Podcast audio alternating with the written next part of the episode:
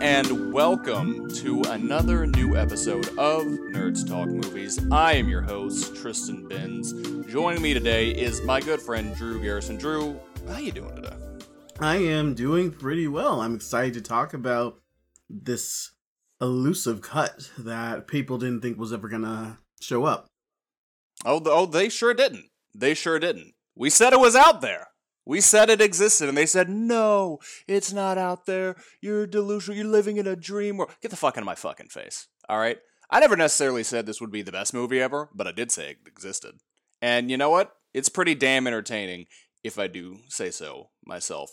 That's right, ladies and gentlemen. Today, we are talking about Zack Snyder's Justice League. Now, The Snyder Cut! the Snyder Cut, the legendary, the famed Snyder Cut. We've been saying we were going to talk about this for all, really for the last couple weeks, but you know, much like the actual film itself, there was a lot of things behind the scenes that just kept stopping. You know, the studio came in halfway through, kicked Taylor out, you know, and and now we're here. You know, we're not the Joss Whedons. We're more like the the the fun VFX people that Zack Snyder got to to you know help him finish the the film during the uh the panini the the pandemi lovato the panera bread. Basically, he saved us from Marvel and we got to do what we want. exactly. But yes uh we've had some technical difficulties the last couple weeks that we won't bore you with but as an apology for the issues we've been having with nerds talk movies you know the late releases and all that starting in march taylor and our good friend michael from the power up and game team will be hosting news episodes of nerds talk movies similar to what we used to do a couple years ago um, but it'll be a lot like Power Up and Game, just with movie and TV news. So, without further ado, let's get into it. Like I said, we're talking about Zack Snyder's Justice League, and let's see. Let's let's get to a little recurring segment that uh, we like to do, largely when it's just me and Drew, of how accurate is the IMDb synopsis. So, according to IMDb, it says Determined to ensure that Superman's ultimate sacrifice wasn't in vain, Bruce Wayne recruits a team of metahumans to protect the world from an approaching threat of a catastrophic proportions. You know, that's Pretty accurate, honestly. that's pretty accurate, shockingly accurate, if I do say so myself. I thought they were gonna go on with uh after killing Superman, Batman must atone by facing off against an alien threat or something. Either that, or just you know, describe it in the loosest terms possible. That barely, uh, like after the death of an alien hero, a masked vigilante has to put together a team of superhumans to fight an invasion. It's like, oh, I mean, yeah, that's that's correct, but, you it- know, but it's like so much, so much missing details. more spot on than we would expect. But what is spot on, typically with IMDb, is the cast and crew. So here's some of the main cast for the film, as well as the director, you know, the writing credits, all that jazz. So obviously directed by Zack Snyder. His name's in the title. So if you thought this was the Whedon cut, you listen, you watched the wrong movie. You're listening to the wrong podcast. We're not talking about that shit unless it's to compare it to this.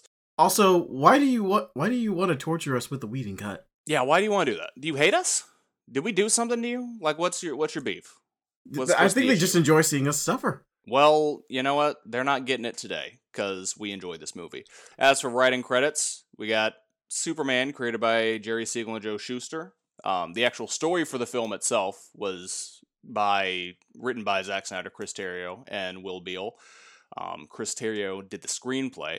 Um, and then getting into more of the creator credits, the Justice League concept was created by Gardner Fox. Batman was created by Bob Kane and Bill Finger. Wonder Woman created by William Moulton Marston and H.G. Peter. And then you got the whole fourth world corner of the DC universe created by Jack the King Kirby. You'll love to see it. You'll love to see the man get his credit. Little side note for everyone: Jack the King Kirby still gets uh tributes to this day. That's what we should. Yeah, it's like if you if you haven't heard of him, you've probably seen episodes dedicated to him, even on stuff he has nothing to do with. Probably. I'd be shocked if he hadn't. As for the cast, we've got Ben Affleck as Bruce Wayne slash Batman, Gal Gadot as Diana Prince slash Wonder Woman, Henry Cavill as Clark Kent slash Superman, Ray Fisher as Victor Stone slash Cyborg, Ezra Miller as Barry Allen slash The Flash. Oh, look at a little rhyme there. Jason Momoa as Arthur Curry slash Aquaman, Jeremy Irons as as Drew likes to refer to him, Godfather Alfred. Yeah. Amy Adams as Lois Lane, Diane Lane, who I share a birthday with, as Martha Kent, Joe Morton, the goat, or like Goat Morton, as Silas Stone, J.K. Simmons, another goat, a ram even, as Jim Gordon, Willem Dafoe, just we don't even gotta talk about Willem Dafoe. That's that's just that's the legend right there, as Vulko. Harry Lennix as General Swanwick, aka Martian Manhunter, who he's always been and will always be in the hearts of fans. And we got Ciarán Hinds as the voice of Steppenwolf. So, getting into our usual prelude, it's not going to be as detailed as normally is because pretty much everybody listening to this, I would imagine, knows the deal behind this movie. You know, Zack Snyder stepped away from the original production due to a personal tragedy. Warner Brothers used that as an excuse to put in Joss Whedon and change everything about the movie after, you know, the Whedon came off two successful Avengers films. And then we got the piece of shit that was the theatrical cut. No one liked it. It was a bummer for everybody. Uh, it was pretty meh. Some people were like, eh, it's kind of fun. But for the most part, it was like, this is just, this is a train wreck. Uh, you know, had Henry Cavill looking all Uncanny Valley, looking like plastic, you know. Steppenwolf looked like an unfinished action figure. Just everything about everyone's characterizations was all over the place and not similar to what we've seen before. And Cyborg was just kind of there. You know, that was just a few of the questions. Yeah, you know, Warner Brothers, when you're having someone come in to like finish a movie, you might want to actually push back the movie instead of trying to keep it on the Yeah, same maybe date. delay it. Maybe don't just try and like rush it out before the end of the year so you can get your Christmas bonus, you know? But, you know, that's uh what do we know? We're not we're not heads of a studio. We're not people who've even seen movies before, you know. We don't have know. What are we even doing here? we don't care about you know having good uh good films to watch or talk about but you know fast forward a couple years then we've got the release of Snyder Cut campaign you know some people say it was from legit DC fans. Some people say it was from just crazy Snyder fans. Some people say they were bots. And it seems like there's It was you know a, a mix. It's a mix. I was a real DC fan who I Mhm. also campaigned for it. But you know who knows for sure what the driving force was. Either way WB caved finally because they needed something to you know put on HBO Max, especially during the beginning of the pandemic. So they were like, Zack Snyder, come on, come on back, come on, finish this, uh, finish this cut, and then that resulted in a four-hour movie with six chapters. Now, was it any good, or was Zack Snyder's Justice League another miss for the studio? And that's in terms of quality. That's what we're going to talk about today. it wasn't a miss, guys. Spoiler alert. Let's not even just say spoiler alert. It was great, guys. This It was- thing is it a was- really good it- movie. It's pretty solid. Could it have been shorter? Oh, 100%. Oh yes. 100%. So But many that's what things you get with a need. Zack Snyder film. Yeah, it's a lot of slow mo. You know, they played a lot of it in normal motion, this movie would have been three hours. But I digress. So clearly, as we mentioned before, we'll probably be comparing this a lot to the theatrical version. So let's not waste any more time. How do you, Drew? What's what's your what's your overall stance on Zack Snyder's Justice League? It is 100% a superior film to the theatrical cut, and it is amazing. Yes, there are some things that could that don't make sense in the film and everything, but at the same time, I'm I'm pretty okay with it because it actually does delve into a lot of the characters. It actually helps set up the wor- the world that would have been made, and it made me care about a character I had no intention of caring about. Martian Manhunter. I knew it. Now, Steppenwolf. Taylor it made me care about say- Steppenwolf. do not. It's like do, okay, okay. Hold, hold on, hold on, Tristan, because No, I'm sorry. We got to keep moving because Taylor script said we weren't supposed to talk about our general thoughts, but I wanted to anyway because I knew you would say how much you love Martian Manhunter. And Drew, I do too. love Martian Uh, Manhunter. you love him in this movie, just like I do. I'm also a fan of this movie. it's a great, you know, great time, good action. Character dynamics make more sense. Much better performances in this because it seems like the cast weren't pissed off uh, for most of it because they were with a director they liked. Let's get into the comic connections. Drew, what comic connections are you pulling for this? well, this does connect to DC's Fourth World. It does a lot. Yeah, that's where Steppenwolf, Darkseid, the Mother Boxes, all of that comes from. He comes from this. Uh, like we also get a connection to Aquaman's whole origin story. Like there's a Mhm. whole there's a whole lot of that. Diana's Diana's whole journey seems to be coming from the New Fifty Two, where she's Mhm. unable to return to Themyscira. I'm re- I'm very being loose with this because in truth, this is mostly an original story. Yeah, it's. I mean, there's there's clearly some inspiration from their origin from the New Fifty Two in terms of the Justice League uniting to take on. And the New Fifty Two, at first, it was Darkseid, um, but they kind of replaced him with Steppenwolf for this. Just the general, the Justice League uniting to fight Apokolips is, is a you know that that's the the through line here. Um, you know, there's a lot of background characters that are comic characters. Obviously, Jim Gordon, but then you have uh, Ryan Choi who becomes the Atom. Um, you got just Star Labs as a setting in general. It's such a big part of the DC Comics universe, even before it was popularized by the Flash television show. Um, and Young Justice and Young Justice. Um, even the just the the random detective that Jim Gordon talks to is is uh, Crispus Allen, who later becomes the Spectre. So there's a lot of just little little bits in here that I'm sure we'll get into uh, when we dive into the meat of the episode. But before we do that, let me tell you guys about a little site called the Nerd Stash. All right. Now, if you're looking for the best place to get your gaming and entertainment news, go on. Come on. Come on. What are you doing? Why you listening to us? Go check out the nerdstash.com. Well, finish listening to us, but then go check out Nerdstash or listen to us while you're checking out the nerdstash.com. Because the nerdstash.com has a plethora, uh, uh, embarrassment of riches in terms of talented writers and content creators who are making it their mission to give people the latest news in the world of gaming, movies, television, all that nerdy and, and geeky business that you guys care about. But that's not all. Are you looking to get your start in the game or entertainment journalism field? Or are you someone who is really just looking to build your ever growing resume? Regardless of your experience, consider applying to join the writing team over the nerdstash.com. I myself once wrote for the nerdstash.com. And now I'm on a podcast. Maybe you could get on my level. You know, who's to say? Anything's possible if you believe. You can find the link for the nerd stash. wholesome with that. I was well. I mean, it's possible for anyone. If I, I, that's not me being, you know, egotistical. If I can do it, anyone can. Clearly, I'm not qualified, and yet here I am hosting this episode. But anyway, you can find the link for the nerdstash.com in the description of this very episode, regardless of what platform you're listening to us on. In the description, you can also find a link that'll direct you to any open positions we have available at the site. All you have to do is click on that link and follow the instructions provided. It's a great work environment, the team's great, and as we said, it looks good on a resume. So seriously, if you think you got what it takes, go and give it a shot. Have some faith in yourself. It's 2023.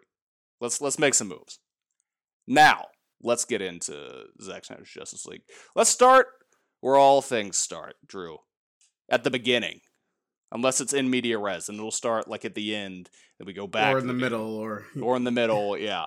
Let's start where a lot of things start. At the beginning, with chapter one, don't count on it, Batman. Now, this is, you know, the section where it's like, oh, this you see Superman die right at the beginning, you know, this Batman's going on his little recruiting mission, you know, it's it's a whole it's a very interesting setup for the film. But Drew, how do you feel about this first chapter? Very Batman Begins style where we see Bruce on a mountain. Him in the mountains. Yeah. Yeah. cold, snowy. Yeah, cold, snowy. And I like the contrast of Bruce. He's just like looking down at this small small little village like you see that like before like we started out with bruce looking up at the destroyed um wayne tower and everything and superman fighting in the sky. Now bruce is focusing on the people and looking down. It's a nice so, contrast. Yeah it's a nice contrast. Yeah. Beginning really cements uh how batman's going to be changed in this movie or is changed from the previous movie. Mm-hmm. and also superman's little death cries really cool visual really cool visual. A cool visual. The science. a lot of this movie, uh, yeah, a lot of this movie ignores science just for really cool visuals. And honestly, I'm just here for the vibes. Yeah, it's like it's like be here for the vibes. Don't think about how Superman should be breaking at least all the glass in Gotham and Metropolis. Nah, nah he's hitting a specific frequency that wakes up mother boxes, but just leaves glass totally untouched. Interesting it's, it's death fine. scream. Don't worry about it. Yeah, I mean, he even in death, this super after the events of Man of Steel, he was very cognizant of property damage. You know, because they made mm-hmm. such a big deal out of it.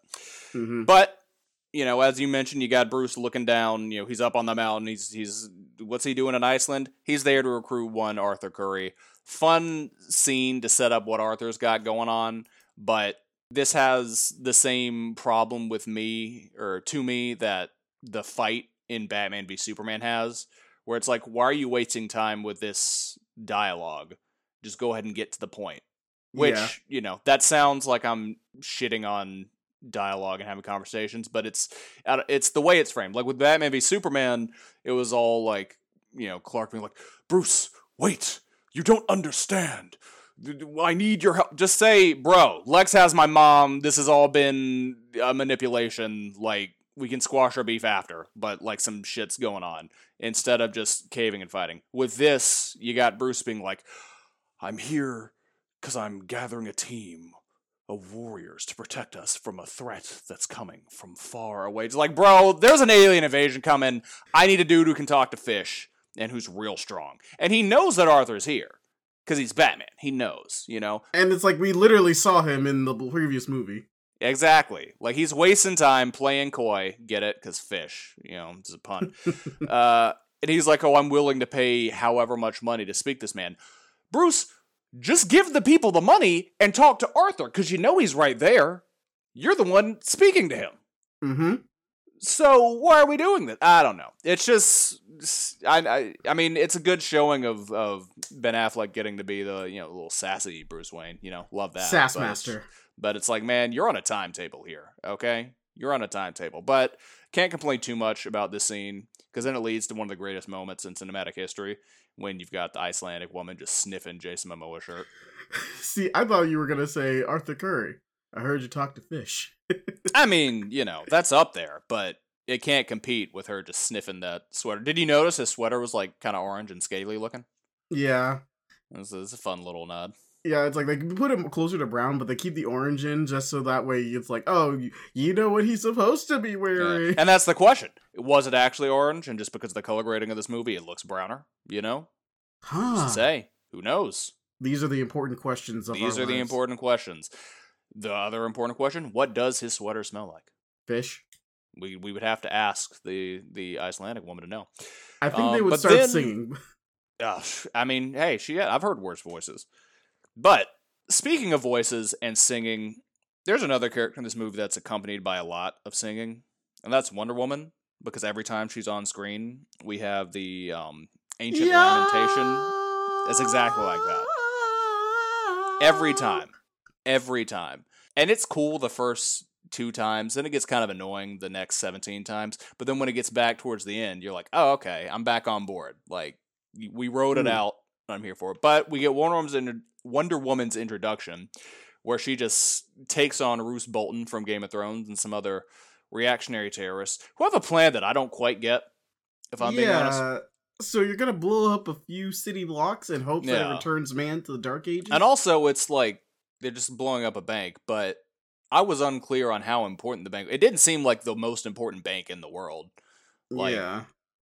I mean, maybe it would destabilize the UK for a bit, but like, I don't know. I mean, I'm not an economist, so you know, far be it from me to question Roose Bolton. He knows all about destabilizing, you know, kingdoms. Uh, so shout out to the Game of Thrones fans out there. And Shout you know, I'm Game not sad that he got a shit he got a shit rocked in this. But what does bother me, uh, we've talked ad nauseum on this podcast about how we feel about the DC heroes killing. So that's a moot conversation at this point. My issue with this scene, it's not that Wonder Woman comes in and kills people, because whatever. It's like she's running in there, she's moving in super speed, she's just eating them against the wall. I get it. It's effective. Like just take them out. You know, and Wonder like Woman is one of the uh, DC characters who does kill, and it's not like Yeah, she's on occasion. bloodthirsty, but she like yeah, but on occasion she she you know would be willing to take a life if there was absolutely no choice. Um, and you know, was there a choice with this? Yeah, sure, but whatever. We know what to expect from Zack Snyder. Um, you know, whether you love it or hate it. And you know, we get a cool scene of her like blocking the the bullets with her bracelets, you know, because really the only time we've really seen her use her bracelets so far with this version of Wonder Woman is, you know, when she's blocking Doomsday's heat vision, or when she's blocking the bullets in World War One, which you know the bullets were much slower, and then you know she uses her shield for a lot of the automatic fire. So you you don't you haven't really gotten the sense that Diana's as fast as she is in the comics before this scene, and I really liked uh, that inclusion in this. What I don't like though is that she then uses the move that she used to defeat the God of War, the guy who killed man. all the other gods. Yeah, on just this guy. And it's not like, oh, Wonder Woman shouldn't kill people. You know, I mean, I personally don't love when Wonder Woman kills, but, you know, whatever. Um, but it's that Diana, we just saw you kill these other guys in a way that didn't look like the building that was under threat from explosions. Uh, didn't make it look like it was going to blow up. Because you got cops on the outside. They're like, oh, they're going to blow shit up. They're going to blow up these kids. You know? Also, their entire goal was to blow up the building. Yeah. So why would you assist? So why? I mean, she got rid of the bomb, which when she threw it in the air, I'm gonna be honest, that bomb didn't look big enough to destroy a couple city blocks. Also, it roared. Yeah, it did roar. It sounded like a jaguar. Uh, but so she just evaporates this man, like just obliterates him in front of school children who probably are already scared. They did just watch her kill all these other people. But if she was gonna kill him, she could have just zoomed and boop, like flicked him against the wall. Like I don't know, just seemed really unnecessary. Funny, really funny. They're yeah. just really unnecessary. And then she's got the little girl that's like, "Can I be like you one day? Can you evaporate criminals?" The little girl. Are you a demigod born to an all-female race? Yeah, I mean, shit. Yeah, I mean, I'm not saying you can't do good in the world, by all means, but I don't know that you're just gonna get the power to just de- destroy an entire human body but leave his hat intact. You know. But speaking of Amazons, then let's then let's move on because then we get the fucking one of the most baller scenes of the whole movie with Steppenwolf attacking Themyscira and stealing the mother box. In this corner, we have the Amazons, warrior women who defend man. And in the other corner, we have Steppenwolf, the alien conqueror. That's true. That's about how it goes. And you got a lot of cool choreography in this scene. A lot of slow mo that you may say, hey, is this entirely necessary? And some people would say, no, not necessarily. Uh, you got other scenes where like, hey, is this move you just did really the most efficient thing to do uh, in in this dire situation? Probably not, but it fucking looks cool. And at it the end does. of the day, that's a lot of the Zack Snyder aesthetic, and that's just how you gotta you know view these films. You'll have a much better time. I tr- I, I, I promise you that. Yeah, and also like if you want to, just focus on the new design for Steppenwolf. One hundred percent a step up from the theatrical cut. Oh my god, incredibly, incredibly emotive. I would say, especially for a design that you know they kind of they had a, an idea of where to start clearly because um, they had the concept art, but like they rendered that in such a short amount of time, especially compared to the dumpster fire that was the original. Well, I mean, I guess the this is theatrical, but cut. the theatrical uh, cuts design. Like it has everything you need to make him feel alien. He's got the different fingers, he's got the horns, but also his suit moves like it's alive, and that yeah. is honestly it has like an organic technology vibe. Mm-hmm. It's, it's very cool, and he's legitimately scary in this. Like he is hunting the Amazons down, like he's leaping over them like a flea, just eating the horses left and right, chopping them in half, like literally jumps out of the ocean. Yeah, that's cool as shit too.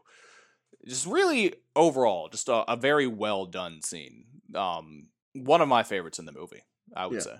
Also, shout out to the Amazons of doing the cool thing of passing the mother box through rope and arrows. Mm-hmm. That was awesome. Really cool. It was really cool. But you know what else was really cool, Drew? Chapter two, the, the Age, of, Heroes, of Heroes, where we get Steppenwolf's backstory. You got Diana going to Bruce after the Amazons light the signal fire, and she's like, "Hey, Bruce, I know what's up because I went to the signal fire and I went down in this little like hidden cavern." And it's like, boom, now I know all about Darkseid. Okay. So she goes and gives Bruce all the information. It's like, this is what we're facing. You know, there's a threat coming. He's like, it's not coming. Or no, he's like, "There's a threat coming." She's like, "It's not coming, Bruce. It's already here." And you're like, "Yeah, fuck, fuck yeah, it is." Like, let's talk about this.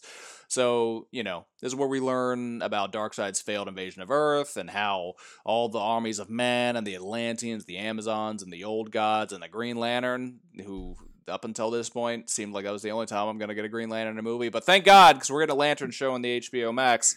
Knock on wood, it doesn't get canceled, or I will lose my mind. They all united to take on Darkseid. Back then, he was Uxas, you know, which doesn't make a lot of sense. They beat him, and he's like, "Oh, I forgot where the Earth is."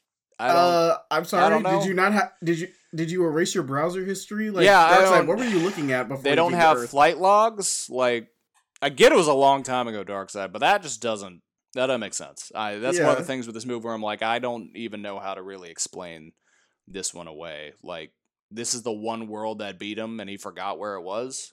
Darkseid wouldn't forget that. He'd stew on that. Yeah, and there's and there's also the fact that it's the world with the anti-life equation. Yeah. His well, they don't know goal. that at the time. Well, he knew that. Did he? I thought he was like. Yeah, that's when, what. Oh no, you're right. Because when Steppenwolf was like, "Oh, bro, I found the lost. This is where the anti-life equation." He's like, "Wait, you mean mm-hmm. what? You're on the planet that beat me? Shit, I guess I got to come back." It's like you think you would have someone would have jotted that down. Is all I'm yeah. saying. Uh, that being said, this scene, uh, when I first watched The Age of Heroes, is the first time I cried in the movie because I tear up when I think things are really cool. Uh, not so much normally when I get sad. Um, mostly when I was like, wow, this is awesome. Good moments of unity or teamwork and whatnot. And this scene had a lot of it. This this is what this is what got me. Even get a cameo from Robin Wright, you know, back as Antiope. You got David mm-hmm. Thewlis as Ares with that bald body or bald head on the buff body, the long beard. And you're like, all right, well, it's different from the mustache. I don't know if that necessarily makes it better, but it's there. Well, at least it makes you feel like that this is like a god of war instead of a British guy pretending to be one. Yeah. Yeah, it's more you know, it's again, I would I don't know that I'd call it better. I would just I would say it's different.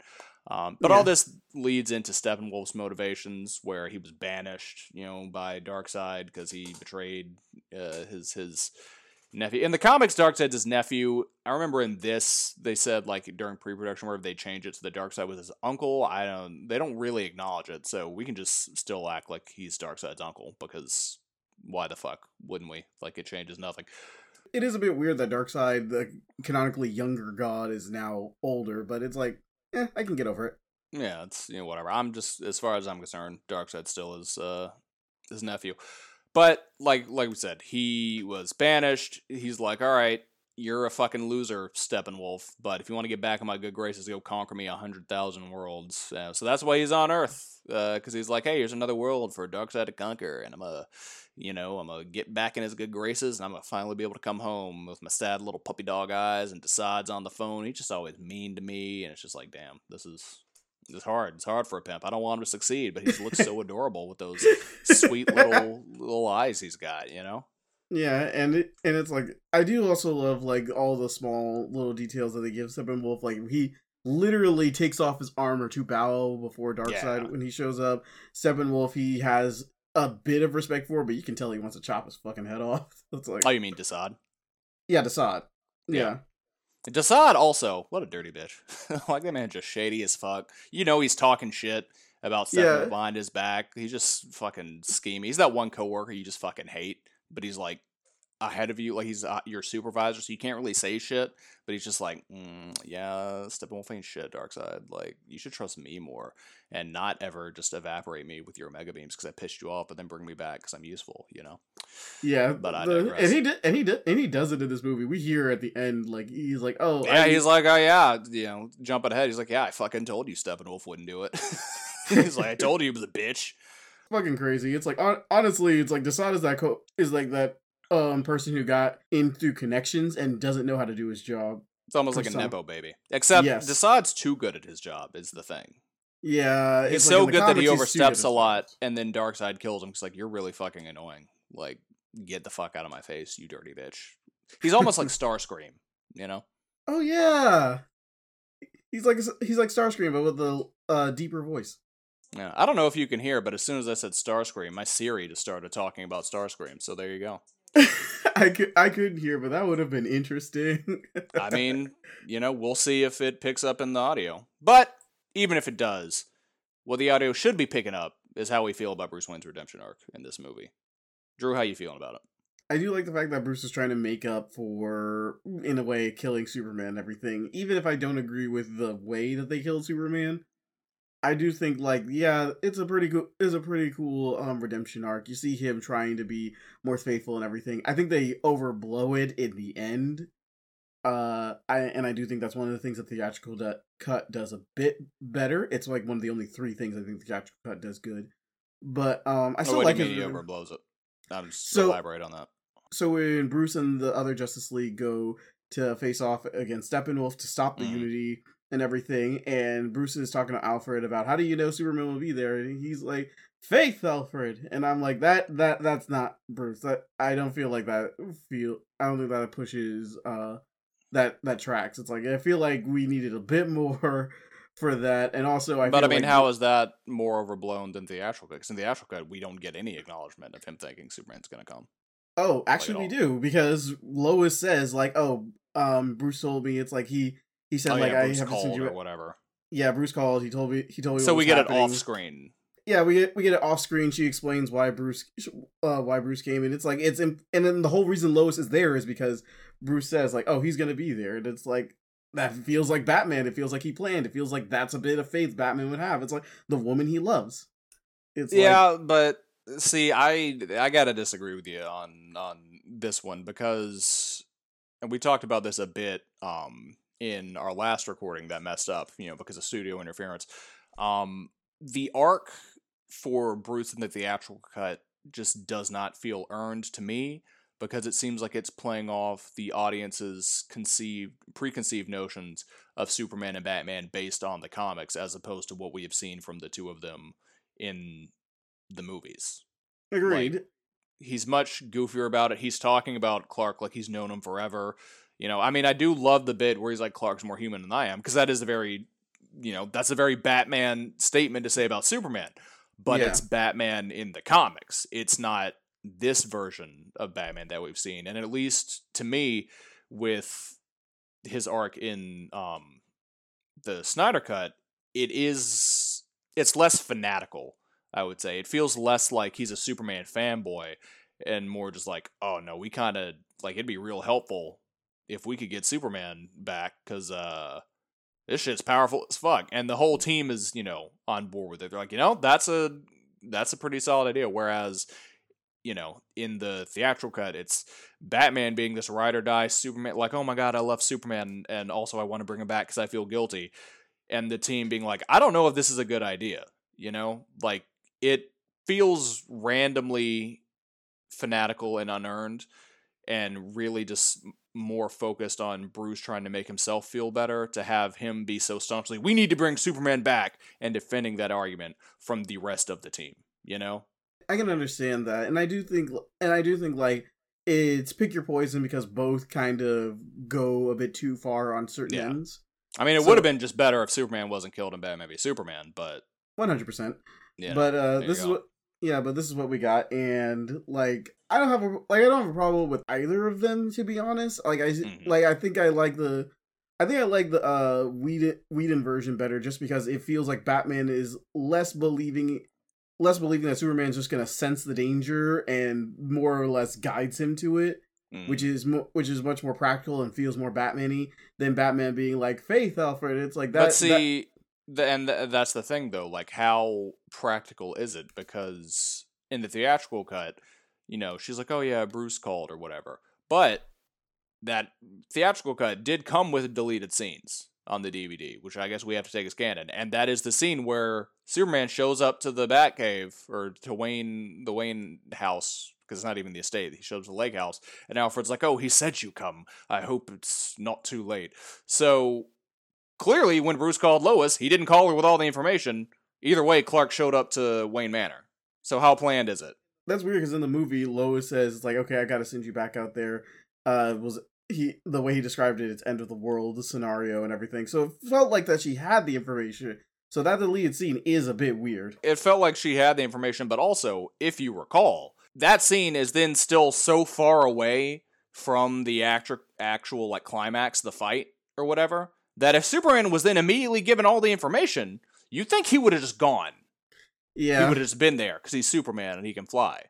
Like it doesn't make uh, as much sense in the theatrical cut. It's like, well, what took you so long, Clark? Then if you just fucking knew, like if this was all planned out. like I said, there's problems with both.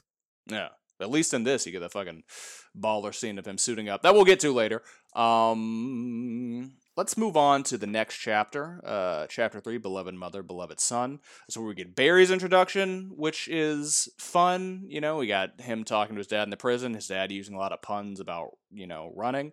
You got Bruce just hanging out in, in Barry's place, and Barry's like, "Yeah, I'm fucking in. Like, I need friends." And you don't have the stupid brunch line. Could you imagine if uh Bruce had the wrong Barry and accidentally hit him in the head with a battery? That would have been really awkward. That would have Mhm. been really bad. That let's put it this way. Let's put it this way. That money would have been coming in real handy uh, when he deals with the the manslaughter charges because that thing was sharp as shit. Mm-hmm. But anyway, you got Barry. He's locked and loaded on the team. You, you get to see the inklings of what the dynamic's going to be between Barry and the others. You know, that's fun. Um, then in this chapter, you also have the Atlanteans dealing with Steppenwolf coming and taking the mother box. You know, you And they speak Dolphin. Little, they speak Dolphin. You know, they got the little clicks. Um, you got Amber Heard's Mira talking with a bad British accent and sucking the blood out of Steppenwolf, which is really fucking cool and terrifying. So Um, awesome. I also really like awesome. that. Yeah, I also do like that Steppenwolf has victories in this movie. Like he, Yeah. like he feels like a physical threat. Oh, this man's like fucking four and zero, like before the end of the movie when everyone's finally teamed up. Uh, Yeah. it's a like you said, it's a good way of making him feel like very powerful and actually dangerous. Um, but how do we feel about the Atlanteans in this compared to you know their own movie? I feel as though that they are a lot dumber. Be and it's like this is gonna be a this is gonna be a Because thing. they sound in- like dolphins. well, not the sound like dolphins and everything. I think mostly because Orm and Orm and all of them, it's like unlike the unlike the man and everything, the surface dwellers, the Amazons and the uh the Atlanteans all know if this guy gets all the mother boxes, it's the end of the world. Mhm. So why the hell is Orm not sending in his entire army, telling the seven seven kingdoms, "Hey, we need to work together, or we're all gonna die"? It won't. Well, because. Orm doesn't want to work together. He wants to fucking kill, you know, all the surface world. But they don't even remind me if if I'm mistaken. But they don't mention it to Orm, do they? Because it's they, more they- just they like do. Mira, sa- Mira says like the mother box is activated, and they like and, and they like what does Orm said? He's like he refused to send soldiers. Oh yeah, that's right. Yeah, because like I don't want to deal with the server world. Surface world Atlantis can do it itself, but he doesn't. We don't see him get notified that the box is taken. You know, like it makes sense to me that Orm wouldn't, as soon as the box is activated, he's not going to go to the surface. We saw him trying to destroy the surface world in the Aquaman movie, which you know, I guess Yeah. technically we wouldn't have seen that yet. But if you know Orm, like if you know Ocean Master, it's like oh, okay, no, he doesn't like the surface. He's not going to interact with them. He's not going to want to team up with them. So I could see them just not saying that the the box is taken because aren't if if I'm not mistaken, I feel like all the Atlanteans at the outpost except for Mira and Aquaman get killed.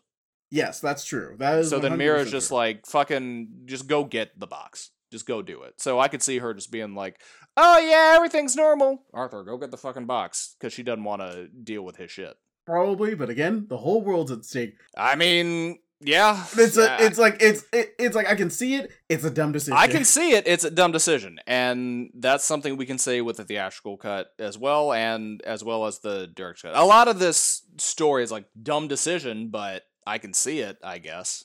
Uh, but what was a really dumb decision was the theatrical cut cutting out most of Cyborg's arc. And in this chapter, this is really where we start to see Cyborg. I mean, it's where he's introduced, but this way where we where we really get to see his makings as a character.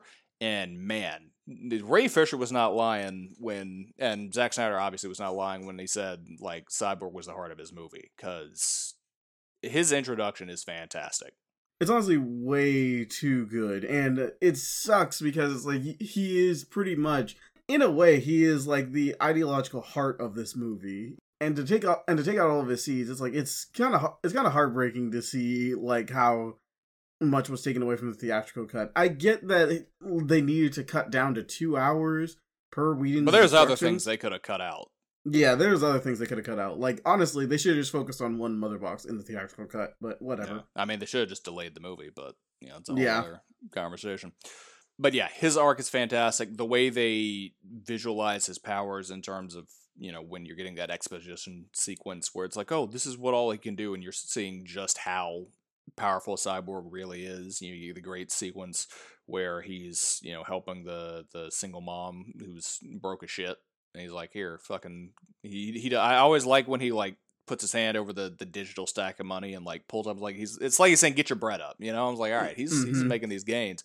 Uh, but no i think it's a, a great introduction for a stellar performance um by ray fisher just in general. But also don't forget the speech like mm-hmm. from his oh, dad. oh, yeah joe morton's speech joe morton underrated as an actor in general um he fucking crushes it in this movie. Like he's a tremendous actor, and he's he's one of my favorite parts of the movie. Yeah, him him uh speaking to Victor and being all scientific, telling him his powers is pretty mm. awesome. And I love the fact that the moment he says he wants to speak as a father, Victor's like, yeah, it's like, yeah, we're done. Crushes the tape recorder. Which, just in case we forget to mention it later, I I am down for cyborg controller technology. I think it's cool. I think it's great how powerful to make them. How does that mean he can reform the crushed bits of a tape recorder? Because that seems more like a telekinesis thing than a technology thing. Like that's yeah. plastic. That's not yeah. like reforming metal. That's just that you know, and and that's just weird. Yeah, it, it doesn't feel right. Also, I kind of wish that they didn't, because ironically, the whole fact that the the whole fact it has a dark irony, a dark irony to it. It's like the moment the moment where he wants to hear his fa- what his father emphasis on father says after you know he dies and everything. He destroyed the only means of listening to that. It's yeah. like that. Well, that'd be depressing. That that'd be depressing. And it is a Zack Snyder movie, but he don't always like to end depressing, you know, when it's supposed to be this triumphant thing. Yeah. Yeah. Um, but while all this is going on in the background, you're seeing like, oh, the the fucking parademons are like, oh, let's go out there, look at us, get some other boxes, and that leads into chapter four, the Change Machine, where you got Bruce and Diana and Barry. They're meeting Jim Gordon because Jim Gordon's like, hey, we got some aliens kidnapping people, folks. Sniffing around looking for mother boxes. And then Cyborg shows up and he's like, hey, I'm here. And you got the goat, J.K. Simmons, just being like, I don't even know what to say to this robot man, so whatever, we're just going to keep it pushing. Uh, I love this scene. Yeah. It's very funny. J.K. Simmons as Jim Gordon as just a jaded police officer. He's just so tired. Yeah, it's like he's like I'm old. I can't deal with this. Yeah, he's like I don't. He's like I've been around here twenty years with Batman. I don't. The robot guy, great, cool. I don't. He's just like, how many of there are you? Uh, like, or Not how many of you are there? He's like, I don't, not enough. He's like, okay, great, cool. That's ominous, Batman. Thank you. That's what is your fucking problem, Bruce? I know you're Bruce Wayne. Like, just have a conversation with me. Um, but that leads to the very entertaining action sequence where they go under the tunnel to Stryker's Island, you know. And we have the, the, walking scene. Yeah, oh my god. The walking scene where they're going up the stairs with the most hardcore just shredding guitar just while they're just taking steps. You're like, all right, guys, this is this is unnecessary. Like yeah. I, I'm all for a shredding guitar, but you're doing the most here. But we get to see Batman's cool little, you know, Knightcrawler vehicle. You mm-hmm. know, it's like, why does Batman have this? What was he going to use this for? Uh, to climb mountains. Well, why didn't he use that to go talk to Aquaman? Be like, hey, I'm Batman, Aquaman. Well, there's an alien coming. we, need help. we need help now. Get in the Knightcrawler. Like, it's cool for this. But was he really just building a vehicle for him to just go under the tunnel? Like, was it for like some type of cave mission? Like, what's I get that Batman in the comics just has shit because he's Batman, but it makes more sense there because he's normally gonna have to go do some weird shit with the Justice League. So it's like you better be prepared. With this, this is just Bruce hanging out in Gotham for 20 years. What is he doing with that? Yeah, it's like honestly, with all the tracks and everything that they had around the location, make I a bat like, train. Yes, it's like or a, a, bat, bat wagon. I don't know. But it's like just just something that feels like it would be useful for the terrain you're going towards. Yeah. Whereas this one, it, it definitely felt like they made it for the movie and not for anything else. They made, and it normally you'd be like, oh, they made it to sell toys. I don't remember even seeing any toys of this. Yeah, but, it's like I don't think th- I don't think this sold toys, and I don't think it was popular enough to sell. I mean, they did sell toys. toys of the movie, but not. I don't remember seeing any Knightcrawler toys. Um, but anyway, they confront Steppenwolf. You know, he's got a bunch of Star Lab scientists captured.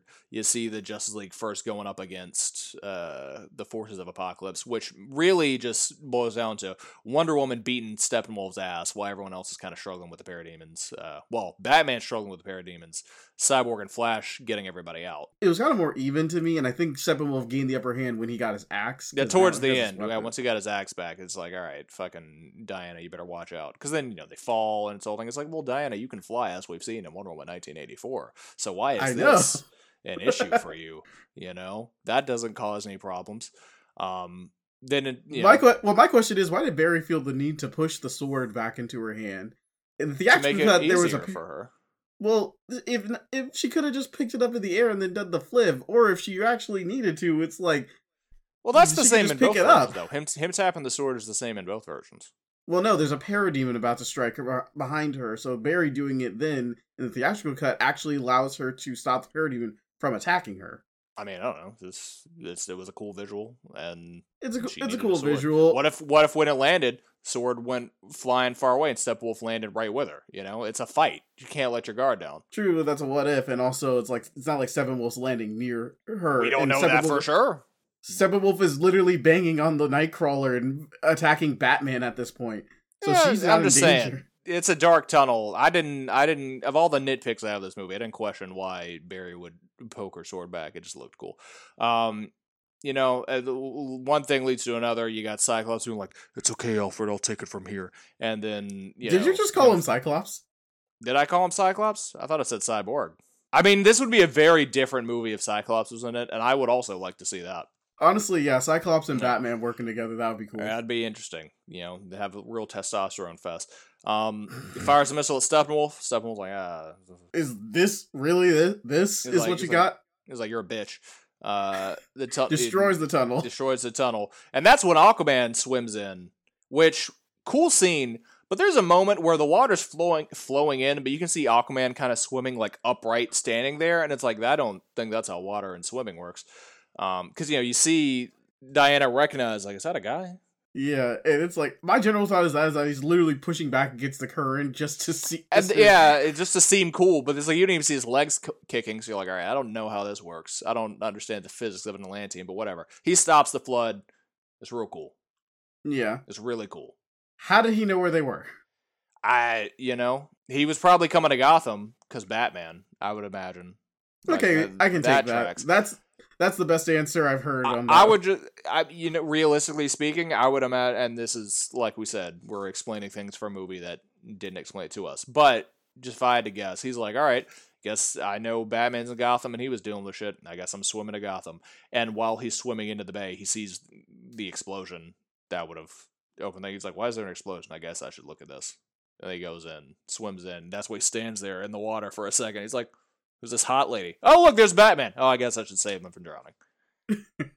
That's yeah. my my head canon, I guess we'll call it. Honestly, love it. Good head canon. There you go. So let me see. After this part, the chapters start blurring for me. Well, after chapter this, four is change. Well, it's like yeah, this is we well, this is machine. we're in the change machine right now because then after this, uh, Cyborg was like, "All right, let me tell you about the mother boxes." Okay, that's right. He's like, "All right, yeah, I, yeah, I tried to hide this mother box by putting it in a bag in my grave. and then opening the bag, but then burying the bag with the open box so that the audience knows that there's a mother box in here because we couldn't have figured that out. Probably got a ton of dirt on it, but you oh know what? God, that bag's ruined. You're not using that bag again. But then they go to Bruce's hangar. You know, they explain the mother box, and then they're like, "Hey, bright idea, guys! Bright idea is bring back Superman. Let's use it to revive Superman. Let's use it to revive Superman. Meanwhile, in the background, Steppenwolf, he's doing shit in the Ukraine or something. I don't know.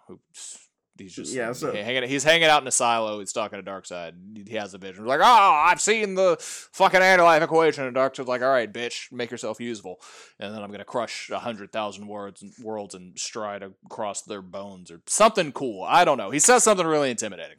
So basically, this is where Steppen Steppenwolf gets uh his ante up because Darkseid says, "Give me the anti life, and you'll be by my side once more." Yeah, he's like, "You'll be fucking, you'll be, you'll be the homie again." Uh, so he's like, "Oh, you fucking bet." But you get this whole sequence of them saying, like, "All right, I guess we should fucking rebuild Superman," which I like the way they explain the science of the mother box in this when compared to uh, the theatrical cut. I think this scene, in general, their motivations for bringing Superman back just feel more natural to me with what we've seen from these characters before, and it doesn't feel like you have that weird forced tension between the team in the theatrical version. Where someone like, no, we can't bring him back. Oh, Pet Sematary, oh, like all that bullshit. Yeah. Yeah. Uh, but overall, uh, it's, a, it's a solid chapter. Good Miller movie. Then you get to chapter five, All the King's Horses. The main thing of this chapter is they bring Superman back. Yeah, and then we get and then we get our fight with Superman. You get We Superman also- versus the the League, and Yeah. it's and we also shit. see Barry's uh, time travel powers in their full capabilities. no, well, not the full, well, not with full capabilities, but we get but a little. the You get the hint. You get the hint when he revives Superman. You know, he gets the running start, and he's running with his arms all loosey goosey in a way that just doesn't make sense to me. But what do I know about running? I'm just someone who's had to run at least one time in my life before. Well, Um, as a person who had to run a ton of times in his life before, I can tell you, Flash. you don't flow would your arms like that when you run. You you don't flow your arms like that. Flash, you would be a lot faster if you just moved your arms in a more ninety degree motion and kept You them know, at your side. during our Suicide Squad um retrospective, I made the comment that Enchantress moves like one of the floaty in tube men outside of a car dealership, and I would like to restate that uh, notion here in regards to the Flash's arms because they just look not aerodynamic at all. Yeah, it's just, but it leads to Superman being brought back to life. He's all disoriented. He fights the Justice League, and it's. I thought it was uh, real cool.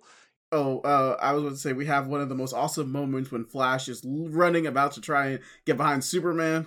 We get to see how fast Superman is in this universe while still making it clear that Flash is faster. Because they've shown Superman like flying at super speed before in the movies, but you never really got the sense that he's like, oh, like he is also just physically like he has the faster reaction time and whatnot. So that moment where he sees the Flash and he just yeets the rest of the league away, real cool. Also, I you know I think this scene does a good job of establishing like strength scaling between the two. Like it's clear that you know Wonder Woman and Aquaman are you know not on Superman's level all the way, but they obviously stand a better chance than the others. Wonder Woman clearly has the the longest little bow with them. I love the I still like the headbutting they do. Uh, that was in the theatrical cut.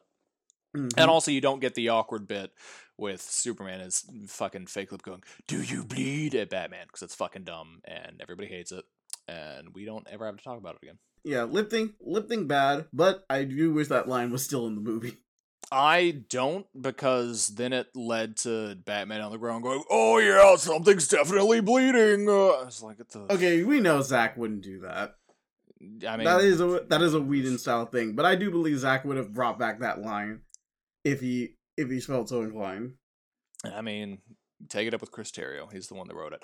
But while the Justice League is busy getting their shit kicked in by Superman, um, you got Steppenwolf going and stealing the Mother Box back, which leads to a really like good, well, I was like good, heartbreaking scene where Silas Stone like sacrifices himself to mark the Mother Box. Because at first you just think, okay, you're just a fucking idiot trying to destroy the Mother Box before Steppenwolf can get it. Like, why not lure Steppenwolf into the box and turn on the lasers? Um, so you think it's a pointless sacrifice, and then they realize, like, wait a second, he like turned the mother box in the hottest thing on earth with that, so it'll leave a heat signature, so you can find where it is. Like that's cool as shit. Like that's using your brain, and you get like just that really powerful last look between uh, Joe Morton and Ray Fisher.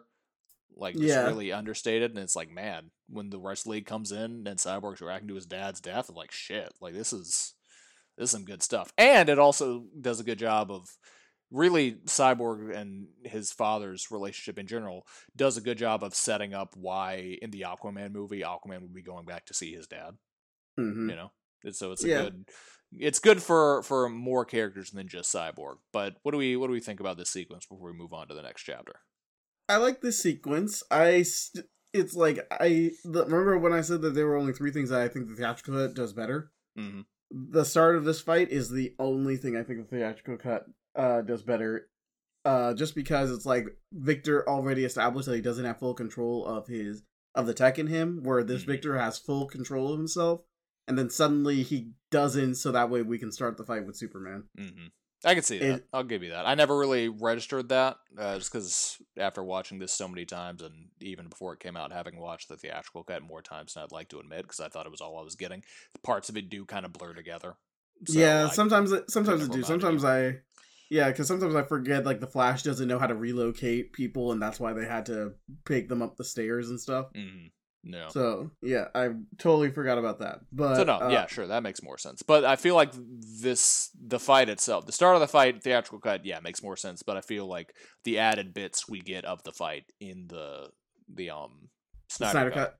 are improved. Even just the there's, I mean, for as much as the theatrical cut was like, oh, we should have more funny stuff, they cut out a surprising amount of funny stuff in this. Like even just the moment between Aquaman and the Flash after Superman yeets Aquaman into the Flash, or Yeah. yeets the Flash into Aquaman, I should say. Uh, Yeah, like, just I'm gonna fucking kick your and- ass. like that's something funny that you would have expected to see, you know, in uh, uh, a I don't want to say a Marvel movie, but you know, it's, it's. Like, it's superhero It's movie. physical comedy, yeah, superhero movie. Like, you know, it's the kind of, of joke that I feel like you would expect. So just weird that they chose to cut that out. But there's so many things that were weird that they cut out that we don't even have time to get into all that.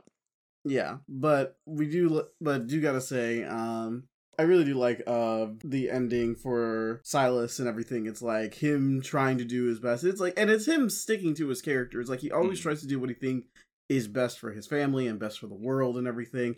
And he's not the best when it comes to being a family man, but, he, Yeah. but all the stuff that he does, it's like he does try to do for his family, and his wife understands that, but Victor doesn't understand that because his Yeah. father's been absent, so he can't understand yeah, that. which is valid. You know, that's uh, and that's one of the. Oh, we didn't even talk about that. Uh, the scene with his mother's death and whatnot. Like even then, Mhm. you you get the seeds of why his relationship with his father is so strained, and it's just really like you know it, it tugs at the heartstrings. You know, it's it's it's some sad stuff. So then seeing when Silas finds his son, he's like, "No, I'm not going to let you die." So then he spends the whole rest of the movie trying to make it up to his kid, and this is how he does it, you know, by sacrificing himself. It's like, man, this is this is a, a heartrending payoff, I would say. Yeah. But speaking of payoffs, let's get to chapter six, something darker, because this is when we get payoff for the whole movie. This is the climax. This is where shit pops off. The Justice League's like, "Bitch, we know where Steppenwolf is. We're coming for you, ho! Like you're about to get your shit rocked. All right, we're gonna fucking jump you." You know, you get the great scene with Lois and Clark on the Kent farm, which I'll take that as a yes. Dan, oh my god, such a fucking good. When they took that out of the theatrical cut, and that was in the trailer too, I'm like, you sons of bitches. I don't. uh, Here's here's the thing. Here's the thing, Drew. Give me a come come walk with me, okay? Come with me on a journey. Are you ready? Are you ready? All right, I'm ready. All right, strap in. Of all the stupid ass shit that the theatrical cut changed, someone please, for the love of Christ, explain to me what about this scene could not have been in the theatrical version. Someone explain to me, because it's the same length. It's not featuring a bad hairpiece on Henry Cavill with just a terrible CGI mouth and a creepy, uncanny valley smile. Okay it's still light and and joyful and hopeful. And it's just better written and not stupid as fuck. We're talking about oh death was itching. Get the fuck out of here you know? So why? Why would they approve changing this scene for what we got in the theatrical cut who okayed this who do i need to to write a strongly worded email to because that is one of the most insulting things with theatrical cut it really felt like Joss Whedon was like, you know what? No, we need more CGI Henry Cavill lip. Let's bring in some more CGI Henry Cavill because this perfect scene with these two actors that we've seen for the last however many years looking like they got normal faces and continuing a plot line from the last two movies, we can't have that. We can't have that at all. We can't establish Superman's new outlook on life, you know? in in now that he's been brought back to life. That wouldn't play later with how we're gonna portray him like a Christopher Reeve, you know, copy. You know, jokes on you because it still would have. Even if they ch- kept the way they do Henry Cavill theatrical cut, if they everything with him in the last twenty minutes for that fight still would have worked with this scene in the theatrical cut instead of what we got. It doesn't make sense. I fucking hate the theatrical version of this scene. I hate it. It pisses me off. Now you can say something. like though, like I did not expect a Tristan rant, but I, I fucking I hate it. it. I love this scene, and it just bothers me. I love this scene as well. I do think that this one is far superior to the one we got in the theatrical cut. I really don't know anything else I can say that you haven't said already. It's like, why? Just why? There was nothing why? you really needed to change. It's why? like just ha- It's like him and Lois getting married didn't really need to be retcon. So yeah. why? So why? What like? What? I don't know. But you know, this leads to a good reunion scene with his mom. That's real sweet. Oh, we didn't even talk about earlier when his mom, I don't even remember what chapter it was, but his mom goes to talk to Lois, and then boom, it's the Martian Manhunter, the greatest character in this film, in this franchise, really, that everyone saw his true identity coming if you're a real fan. Um, but in this scene, it is actually his mother, so we don't have yeah. to get into that. But then yeah, this like, leads into now, sorry. Drew, we can't talk about your favorite character in this movie, Martian Manhunter. We gotta keep. Hold on, hold on, hold on, hold on, hold on, hold on. Let you, I let you go on a rant. Let me at least go on this little, this little side thing, and it's like, I hope Lois never talks with Martha about. That. Yeah, that. it's gonna be really awkward conversation because I was like, I didn't come see you, and she's like, Who the fuck was I talking to then? And then like Clark is like, Oh, um, apparently there's a shapeshifter on the league now. Yeah, it's like shit. There we go. He's like, "Oh, hi, Lois. Do you have any chocos for me?" Um, after, after oh, no, this, not the sensual voice. No. After no. after this scene, you know, then you get the great. This is one of the best scenes in the movie. You know, where he goes to the ship in Metropolis. Um, he gets his suit. You hear the monologues from both his dads with some new audio. You know, harkening back to the whole. You know, you will give him an ideal to strive towards from Man of Steel. Uh, it's basically just a recreation of the flight scene um, with the black suit, and the music's great. And uh, this is one of my favorite scenes in the movie. I think it's fantastic. Yeah, it reminds me of the uh, Christopher Reeve's Jor-El speech. Mm, mm-hmm. Now, personally, personally, I don't think mm. it's as good, but I mean, what is that? That speech is iconic. It can speak to you at any point in your life. It's am- it's amazing. But this one, Oh my god, this one. It's some good shit. It's like you seeing shit. all the different you seeing all the different suits, you seeing hearing Soups go through and seeing the ideologies of his fathers. But also, I think what this what this scene does subtly is show that he's making his own ideology. It's based yeah. off of both his fathers, but it's his own ideology. Yeah. And that's something I don't see talked about a lot. So I'm glad that uh, Zack allows it to be feel like this Superman is changing and evolving and growing especially now that he has this new lease on life, which would have made sense in the theatrical cut had they decided to keep this. yeah. Hmm. And maybe here's the thing. Here here's the deal. Here's the I get that they were trying to keep it under 2 hours. So then why did we spend 15 minutes with that random ass Russian family? You could have had more Superman in that movie. So I actually do know the answer to this because okay, tell me because I because I would like to know so Joss's whole thing was that he wanted the he wanted the Russian family to be a thing to show uh to show not only humanity fighting back but also well they didn't fight back. They fucking lost. Like they they they ran away. Because understandably yeah. so because they're aliens invading and they're just humans and they yes. don't have any weapons like Batman. And a girl was only going to do like bug spray and everything. Yeah. But so, so wow. Wow Joss Whedon. Real empowering. Thanks but in addition but in addition he wanted to make the uh, he wanted to make it certain make um people certain there were people in the area that were going to need to be saved and he wanted people for flash and superman to save. It's still fucking stupid. It's still dumb. They're saving the world. I you know yeah whatever. We're moving on then you get after Superman suited up, you get the good scene with like the Justice League's getting ready, you know, like mm-hmm. they've got mm-hmm. their little plan, and now they're like, oh, Aquaman, he's picking up the trident, you know, Wonder Woman's tying up her lasso, Flash, he's doing his little stretches, you know, Batman That's he the... pulls pulls down his little goggles. Yeah, but but um also we get um when they're about to fly out, they got their they're planning. Yeah, they're, they're planning, but also it's like Cyborg say like I got it to fly. It was meant to fly, and Batman says, "So fly. are you." So that's a good moment. Yeah, that's a good moment. It's like it's like I love these small moments. It does show the character these small moments around like all their interactions and stuff. No, good stuff. I'm not ma- I'm not making it up that the him Batman tossing the trident. That's in this cut too, right? Batman what? Tossing Aquaman the trident, like when they're getting ready. Because I remember the shredding guitar playing. Oh, uh, that's the actual cut. That's the actual. God, I'm I'm having such a weird. And I just See, this is where I the movie can the movie fully blur, blur together because not it a lot blurs together. changed. Not a lot changes. It's very confu- I mean, definitely you, you remember the theatrical cut when you had the cringe moment with Aquaman sitting on the fucking lasso. I remember that shit being awful. But I always remember he has they have their little sit down. When else says it, it's a stand up where they go over the plan, and then Superman gets the suit. And then I always thought after that, all right, then you get the down down. They fucking get ready. But I guess it goes right into them landing. Uh, and Batman like, all right, you guys go. I'm gonna go fucking fly the ship in and crash the shield.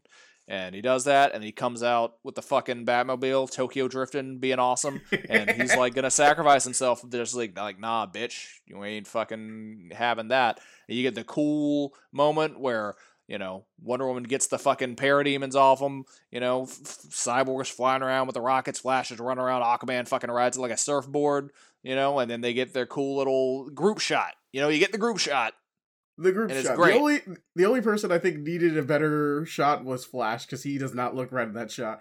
But yeah, well, Flash is with the way he runs, he doesn't look right in most of this movie. true that. You know, uh, but then you get a cool action sequence with the Justice League taking out the parademons. A lot of it is somewhat similar to the theatrical cut, just with better effects, uh, less irritatingly red color grading. Cyborg And a King of the to do some Hill moment. Yeah, King of the Hill moment. Uh, Aquaman still gets a little hair flip. Um, you know, they make it to to the central. What's what's the? It's a silo, right? A nuclear Yeah, silo. it's a nuclear silo. Um, I couldn't remember the word for it. You know, and up Steppenwolf, he's in there. He's trying to merge the mother boxes. You know, doing the whole Unity thing, which I'm glad they don't make a big as big of a deal out of in this. Where in the theatrical, it's just always like the Unity, oh, mother, just being weird. Mother. And this, he's just like, no, I'm just gonna open, use this to open a boom tube and you know summon forth Apokolips and all that crap. Yeah, so it, it basically does what the Death Seeds do in the comics. It's like Yeah. turns the planet into Apokolips and then summons Darkseid. Yeah. So uh yeah, uh, and they're fighting. Aquaman, Wonder Woman fights Steppenwolf. Um, he's beating him up because he's Steppenwolf. He's he's sauced up. You know, he's got a little juice on him. Um, Bats is uh, taking out parademons. Flash Taking out parademons. charge. yeah, he's gathering a big ass charge, trying to move near the speed of light. And then it's like, man, fucking Steppenwolf, he's still dogging these cheeks, bro. Like he's he's a hard hard man to get. He's gonna chop Cyborg, you know, right in the shoulder, and then Superman just boom just lands, catches that shoulder chop with his shoulder. You can't chop that shoulder. That's an unchoppable shoulder. And he's like not impressed. His fucking uses freezy breath. Yep, introduction of the Frost Breath. N- You fucking love it. Lesser known Superman power. You just love it. He just he just fucking shatters that axe, kicks Steppenwolf in the in the chest, Sparta style, you know, and then they get a cool fight. The Man of Steel music kicks in, you know, and then Wonder Woman and Aquaman join and they all just team up and they just beat. The, after that point, it's like Steppenwolf's fucking done. Like he's no longer the threat, you know. Superman chops off his horn with a heat vision. Yeah, I think yeah, you were mixing up some of the actual cut in there because, but uh, you did No. But yeah, No, no, not they didn't they didn't team up. Superman Yeah, they did. took on Stephen. No, because what happens is he fucking yeets Steppenwolf like after he gets the heat vision and tears his uh his horn off. Then they still have the bit of Wonder Woman blowing him away with the like her gauntlets, and then Aquaman hitting him higher into the air, and then Superman flies back down in the black suit and fucking punches him. Yeah. Okay. Yeah. Th- there we go. Yeah, Uh, because there's just got still the, you just got bit. the order mixed up. Yeah, well, well, well, what did I what did I mix up before? Well, you said that they were te- they teamed up before he cut off the horn. Doesn't he cut it? No, no, they they do because he doesn't cut off the horn until after. I misspoke when I was correcting myself. He doesn't cut off the horn until after uh, Aquaman has hit him into the silo, and this is after Superman. Or no, you're right. No, hold up. Give me a second. Okay, no, okay, it's all no, no, no, no, I got it. I got it. together, guys. No, it's it's important. No, it's important. No, it's important because now I finally piece. figured it out. I figured it out. I figured it out. I figured it out. Okay, so this is after he knocks Steppenwolf down to Wonder Woman. She does the gauntlets. The gauntlets blow him into Aquaman. Aquaman hits him into hits him with the trident. Then Superman flies at him and does like the cool. You get the cool like front shot of Superman flying, and then he uppercuts Steppenwolf into the silo. Then he fucking shoots up in the air and flies down and knocks Steppenwolf off the silo. Then punches him multiple times while he's on the ground. Then cuts off his horn with the laser vision just to be a dick about it. Yeah. Which I like the idea that he didn't realize that was an actual horn. I like to think he thought that was a hat. Sa- same he's like, because "Oh, I would shit." not think that that's. Say, I would not think that that was. It's like, oh shit, I'm so sorry. I didn't I didn't realize, guy. Uh, and then at this time, Cyborg is trying to get through to the Unity. Uh, he's he's trying to crack it, but he needs the charge from Barry. And then Barry gets shot by a parademon, so he can't give him that extra charge. It's like, oh no, it's too late. The fucking mother box blows. It's cool. That's one of the points where I believe like the editing really needs to just cut immediately to Barry getting shot to show that it w- to show that it happened before, or maybe just like have it to where it looks like it's a tr- it looks like it's uh, instantaneous, but then you hear Cyborg over the comms after Barry gets shot saying, "I need the charge." Because then it feels like, oh, there's eight seconds where this guy is moving close to the speed of light, and he just doesn't run to Cyborg. Yeah. Yeah. I don't know. It's like I get It's- I get what they were going for. It's like, but it's like it just just has a that small problem. Yeah, it's but tell you what though, it still looks fucking cool.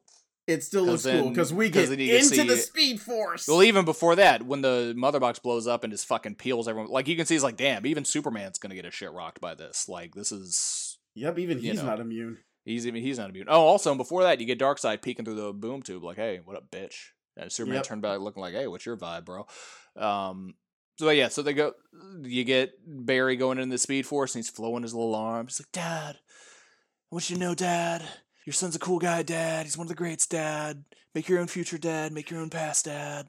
And ignore Uh, the actor that plays me. yeah, just ignore my crimes, Dad. Um, cool scene though. Cool sequence, really emotional. One of the more creative ways to end a superhero movie, I think, than we've gotten in quite a while. Um, yeah, great scene. I would I would say that it's like it's one of the most visually impressive scenes ever. Mm. I I was one of the few people who wasn't really in that emotion just because it's like it's it's something that's brought up never really focused on of Barry feeling like he can't make his own future feeling like he's Oh yeah, Yeah. this the actual hint, the words he's saying aren't really emotionally fulfilling at all. It's just it looks cool. Yeah it just looks real it, is, it looks really cool Yeah, it's just Honestly, like oh hoping- okay, it's harkening back to what he talked to his dad about earlier, where his dad's like, "You don't be a fucking loser coming to see me. Go make your own future." It's like okay, cool. It's like okay i'm making my own future but i'm also changing the past yeah, it's like oh, will this lead into the Flash movie? Probably. Who's to say? Um. So yeah, that propels Victor into the mother boxes, and he has a great moment where the mother box is like, "Oh, you don't have to be fucking broken anymore. We can fix you, and you don't have to be alone." And he's like, "I'm not broken. I'm not alone." You're like, "Fuck yeah, bro, 'cause you're fucking, you're, you're confident in who you are, and you remember the Justice League. You're damn right. You're not broken or alone." Uh, Mhm. and it's a great moment. And he, they, yay, the day is saved. And Steppenwolf's like, "Oh, you fucking bitches! I'm still here with my fucking one horn." And then Aquaman stabs him in the back and lifts him over his head.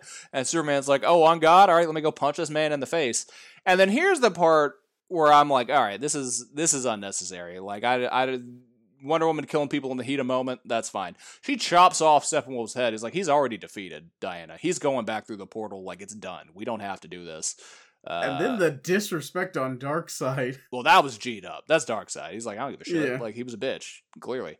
And then decides like, oh, you little bitch, Steppenwolf, and you know, you got this like staring down Darkseid, and he's like, we will use the old ways, ready the armada, blah, blah, blah. This will never pay off. Um, okay okay okay I, I have i have to mention this because this this is the this is the only part where i'm like nah nah nah i can't accept this mhm. so i get that the unity had to fail because time travel shenanigans and Mm. everything why the fuck is darkseid not stepping through that portal this Yeah, is I the don't know. world yeah this is the world with the anti-life equation everything are you telling me that the justice league as it is now can keep up with mother freaking Darkseid? Even even if you didn't want to step through, you don't got no mega beam you want to just you know blast through there. you know like just kill one of them or like Yeah, heavily injure yeah. one I don't know. Just a give us some sense of Something. you actually trying leave the boom. You have boom tube technology, Darkseid. Like we saw it get Steppenwolf to Earth. You know where it is now. Just go. yeah All your army's right there, or at least part of a- it. It's like throw in a tracker. uh, Do something. Do something other than just go. Hmm, ready the Armada. It's like, is the Armada not ready? What is this? Is this just a Tuesday for you? and you're surrounded by parademons. Is Yeah. that not the Armada? Just I don't know. Whatever. It's cool, but doesn't make sense. Uh, but you know, they got the epilogue. Everyone's going their separate ways, but it's like, all right, but we saved the day. You know, you get the cool moment of them standing on the silo, and Superman helps Batman up, and it's like, you know, symbolic because it's like, oh, in time they'll join you in the sun, and now they're all looking to the sun, and Superman helps Batman up, and you're like, fuck yeah, nice callback, bro. Uh, Yeah. it's just cool. Although I will say, this is one thing I'll give the theatrical cut slightly more credit for. I don't like that they had to like grow weird flowers and shit, you know, at the end after they save the day. But Yeah, but you understand, like it's yeah, them staring out at that is cooler to me than them staring out smiling at the back of the plane. Like what the plane it's like why is Superman looking at that with a smile on his I don't know. It's just like this they could have just not even included that, just have them look out at the world they saved, period. And it's it's fine. Even without all the flowers. Like, yeah, guys, we did it. We stopped the fucking aliens. But instead, let's look at the fucking loading deck on this giant ass plane that Bruce built because he has a lot of disposable income. Um, but then, yeah, yeah, it's kind of the end of the movie. This got a nice little epilogue. We got a nice little speech. You see them doing hero shit, and uh, you Batman know, bought a bank. Batman bought a bank. Lois is preggers. He Superman opens his shirt because he hears someone's in trouble, and then it's real cool. It's good stuff, you know. And then you got the little teasers with, oh, hey, look, it's Martian Manhunter, the best character in this cinematic universe. It's always made sense, uh, and has always clearly been meant to be played by Harry Lennix. And then you got another pointless nightmare scene that I don't want to talk about, so we're not going to talk about it. Uh, I don't like Rock of Ages in this movie. I love Rock of Ages, the comic, but I do too, but this it's is like not Rock of Ages. We'll put it that way. If if if anyone wants to go read a good Darkseid took over the world story, go read JLA Rock of Ages by Grant Morrison and Howard Porter because that's that's the move. Um, but yeah, I mean, I this is a four hour long movie, so I don't rewatch it constantly. But the last fifty minutes, like up until starting from Superman going and suiting up uh, I watch. I've I've lost count of how many times I've watched that. Just this last fifty minute stretch. I always turn it off right uh, after Superman undoes his shirt and it cuts to black. I don't need the little teasers. Those are stupid. yeah. Although I don't remember if it's in theatrical cut or if it's in this cut, but doesn't Batman have the Bat Tank?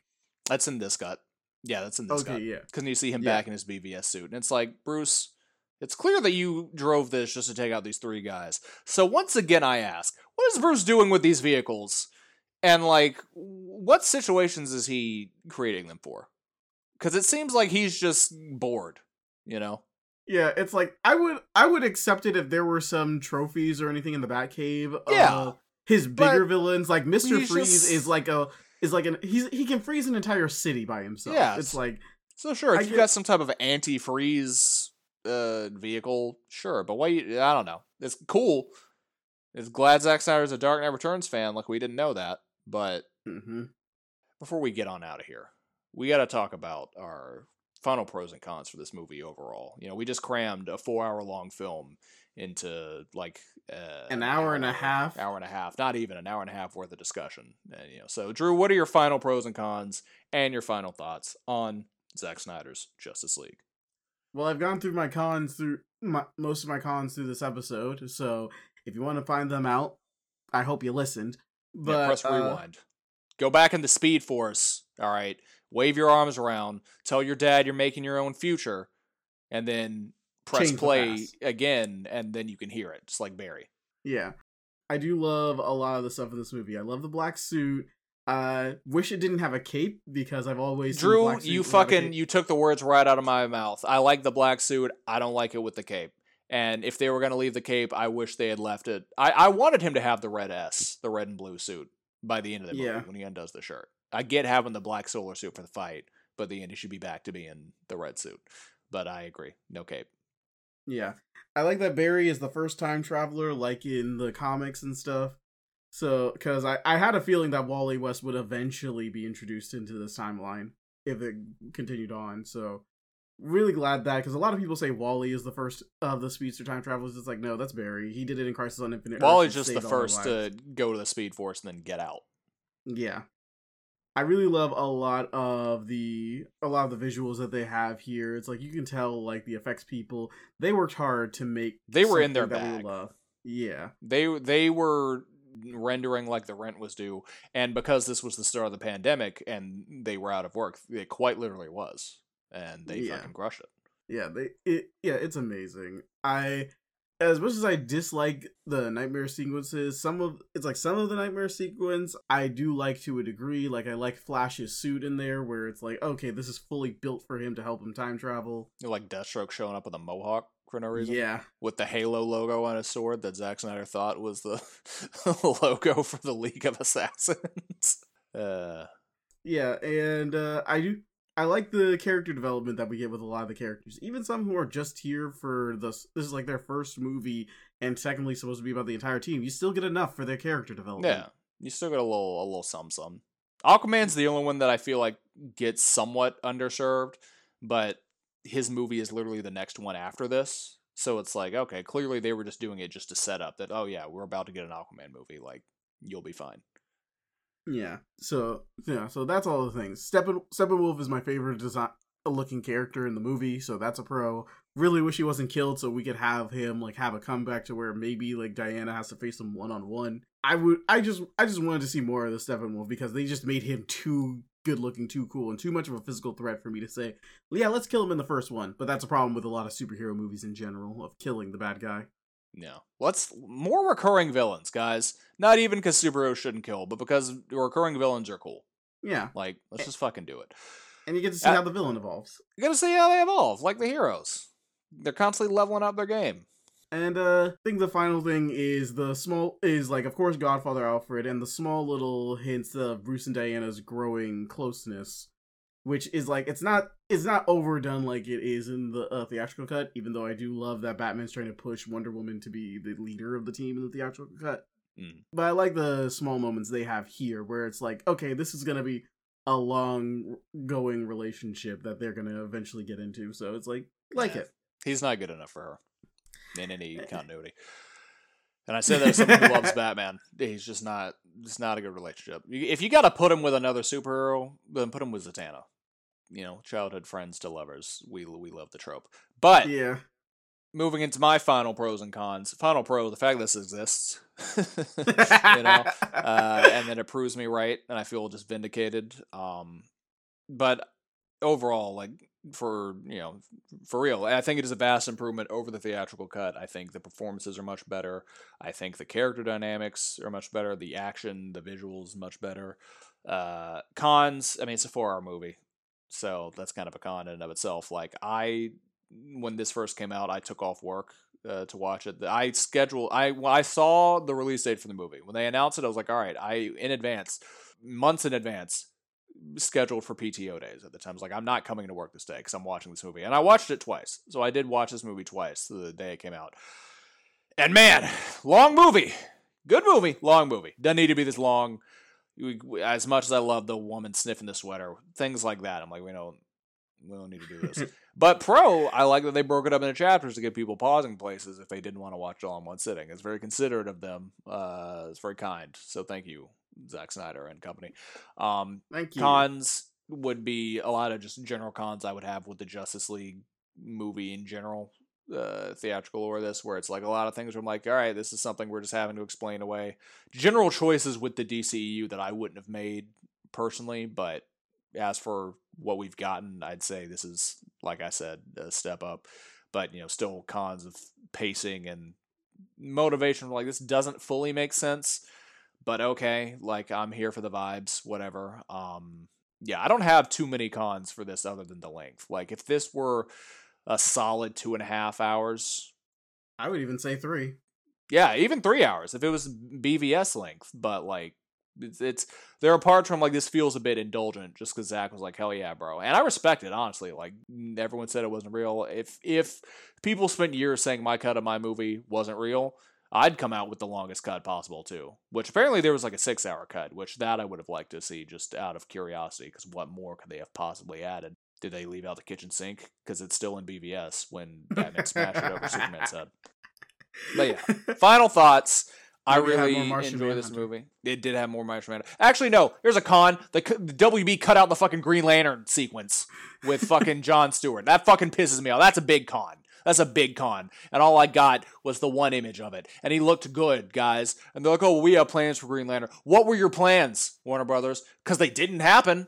You fucking dumb, dummy, dumb, dumb. You rat bastards. Trying to take everything that I love. God, I can't fucking stand them. Thank God that the Lantern show has been announced. And if it doesn't happen, audience, if it doesn't happen, oh my goodness. Lock your gracious, great doors. Tristan's going on a rampage. I'm going on. A, I I will lose it. I will lose my mind. I will enter my Joker era. Okay, it'll be problem. And I don't mean like Joaquin Phoenix Joker. I mean I'm gonna go comic book Joker. I'm gonna start throwing around laughing fishes. Okay, and it's I'm gonna become Emperor of the Universe because I'm gonna steal the power of Fifth Dimensional Imp. It's gonna get weird. Anyway, if you want to listen to people who aren't as weird, but still entertaining and probably more informative and you know better put together in general, then you should listen to some of the other shows from the Nerd Stash Network. And by that I mean you should go and take a listen to our video game news recap podcast called Power Up and Game. On that podcast, uh, Michael and a whole assortment of uh, other talented podcasters, you know, go in and out, and they run through some of the most trending stories around the gaming industry that we found interesting, and they typically focus on the conversation aspect over a number of topics. You know, anything that that pops, up, any any of the big news, they're gonna fucking they're gonna get down to the nitty. They're gonna get down to the gritty, and they're probably gonna be more insightful than me and Drew talking for an hour and a half about a movie that people didn't think would happen. But like we said, our final thoughts on that movie. Good movie. Good movie. Anyway, Power Up Game drops every Friday night. Please, please, please be sure to give it a listen. It really is some great stuff. So, Drew, let's start to wrap this bad boy up. What are you working on, and where can people find you? You can still find me on fanfic on fanfic world on YouTube. You can also find me on the socials of Drew Garrison underscore on Twitter and Instagram. Hope you guys like the content that I'm pulling out, but if you don't, you know, a comment would be nice. If you don't say it to his face, you cowards. Thank you.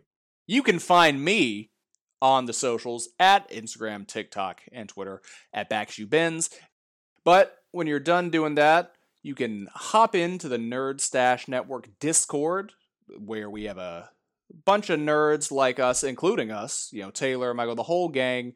We are always ready to talk some nerdy news, some nerdy developments. Just really, we'll talk about anything. We'll share memes. We don't give a shit. We'll just have, come in, and have a fun time let's get on out of here. Next week, we'll be talking about the many different variants uh, that are Craven and Conquer universes over in Ant Man and the Wasp Quantumania. That'll be a spoiler talk, but you have a whole week to look forward to that. So until then, vaya con Dios. I don't know why I just did a. I don't know why I just did a point break thing, but see you guys later. I don't know.